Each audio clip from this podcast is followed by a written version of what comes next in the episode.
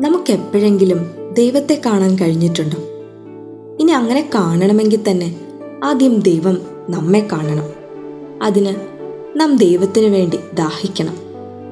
ദേവാലയത്തിലോ ബലിവേദിയിലോ പ്രാർത്ഥനയിലോ കൂട്ടായ്മയിലോ വിശുദ്ധ ഗ്രന്ഥത്തിലോ എവിടെയും ദൈവത്തെ കാണാനുള്ള ഒരു തീക്ഷ്ണത നമുക്കുണ്ടാവണം.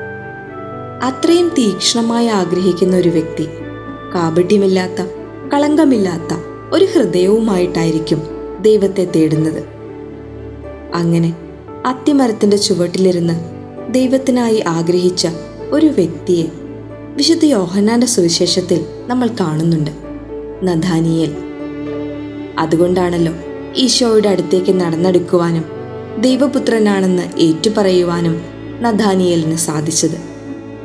നിഷ്കപടനായ ഒരു യഥാർത്ഥ ഇസ്രായേൽക്കാരൻ എന്ന സർട്ടിഫിക്കറ്റും അദ്ദേഹത്തിന് ലഭിച്ചു. അതുമാത്രമല്ല മറ്റൊരു ഭാഗ്യം കൂടി ക്രിസ്തു അവന് നൽകുന്നുണ്ട്. സ്വർഗം തുറക്കപ്പെടുന്നതും ദൈവദൂതന്മാർ മനുഷ്യപുത്രന്റെ മേൽ ഇറങ്ങി വരുന്നതും കാണാനുള്ള ഭാഗ്യം. ദൈവസാന്നിധ്യത്തിന് വേണ്ടിയുള്ള ഒരു തീക്ഷ്ണമായ ദാഹമാണ് ഒരുവനെ ക്രിസ്തുവിലേക്ക് നടന്നെടുക്കാൻ സഹായിക്കുന്നത്. ഈ നോമ്പുകാലം വിശുദ്ധമായൊരു ഹൃദയത്തോടെ യഥാർത്ഥമായ ദാഹത്തോടെ ദൈവത്തെ തേടാനുള്ള അവസരമാക്കി നമുക്കും മാറ്റാം